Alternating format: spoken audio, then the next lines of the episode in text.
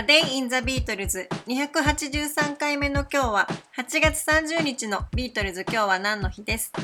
？1965年の8月30日。ビートルズはロサンゼルスのハリウッドボールでライブを行いました。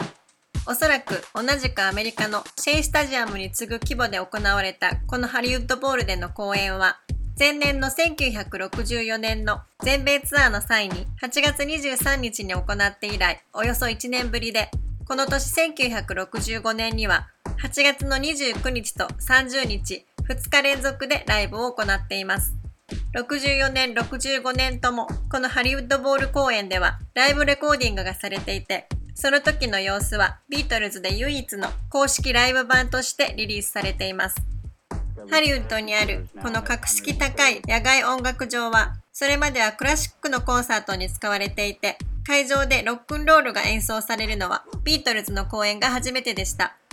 彼らの3日間の公演は全てソールドアウトとなり、ビートルズは各公演でおよそ1万8000人の観客を楽しませました。会場に入れなかった数千人のファンが会場の外に溢れ、多くのファンは木によじ登って彼らの演奏を聞いたといいます。またこの1965年の8月30日の公演では駐車場で男の子を出産したファンもいたということで、その異常な熱狂ぶりが伝わってきます。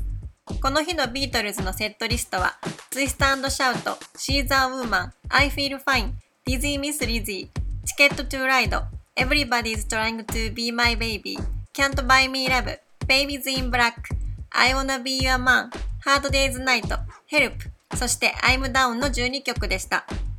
キャピトルレコードはビートルズの3回の公演を全て録音していましたが、観客の歓声がすごすぎて、当時の技術ではそれをリリースすることはできなかったそうです。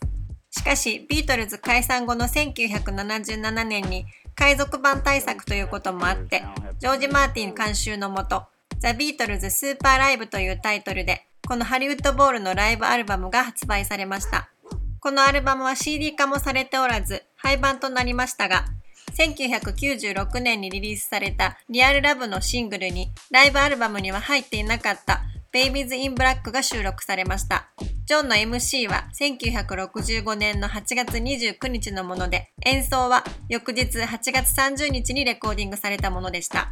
そして2016年には、ジョージ・マーティンの息子のジャイルズ・マーティンとエンジニアのサム・オーケルが1964年と65年にレコーディングしたオリジナルのサントラックのテープをアビーロードスタジオでリミックスし、ライブアットザハリウッドボールとして再びファンのもとに届けてくれました。現代の技術を使っても2万人近くの歓声を完全に消すことはできていませんが、自分たちの音がまるで聞こえなかったと語っていたビートルズたちの演奏はとても素晴らしく、当時の彼らの勢いと会場の熱気を伝えてくれます。こういう音源を聞くと、ビートルズは本当にライブバンドだったんだなと感じますが、その彼らがこの1年後にはツアーをやめてしまうという決断をして、それ以降人前でライブをしなかったということは、やはりとても残念な気がします。A Day in the Beatles 283回目おしまいです。